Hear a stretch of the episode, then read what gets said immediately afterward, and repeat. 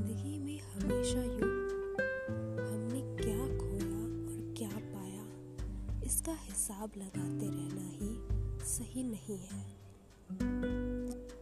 कभी कभी आपको जो खोया, जो पाया, इन सबको छोड़कर, इन सबसे आपने क्या सीखा,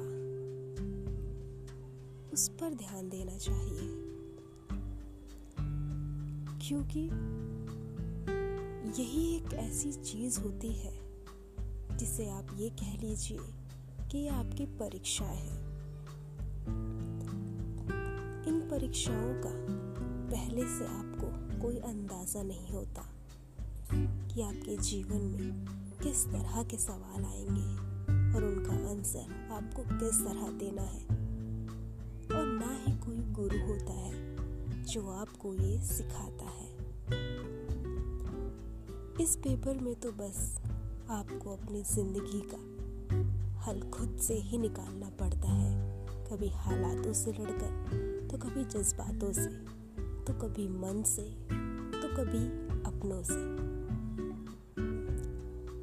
ज़िंदगी के इसी दौर में जब आप इन सब चीज़ों से निकल जाते हैं या यूँ कहें, आप इतने स्ट्रांग बन जाते हैं कि सब कुछ सहकर आगे बढ़ते हैं और अपनी ज़िंदगी में जो भी फैसले लिए, जो भी किया, उस पर विश्वास रखते हैं।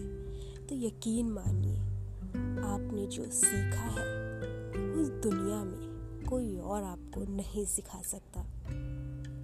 तो फिर ज़िंदगी में यूँ रोना क्यों? कि क्या खोया, क्या पाया।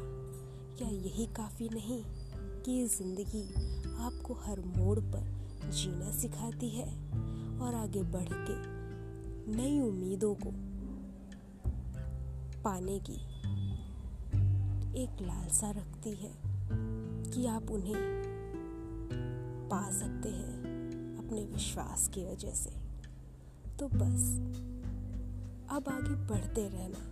कभी रुकना नहीं। हालात जैसे भी आए, कुछ भी हो, क्योंकि ज़िंदगी आपको सब कुछ सिखा देगी।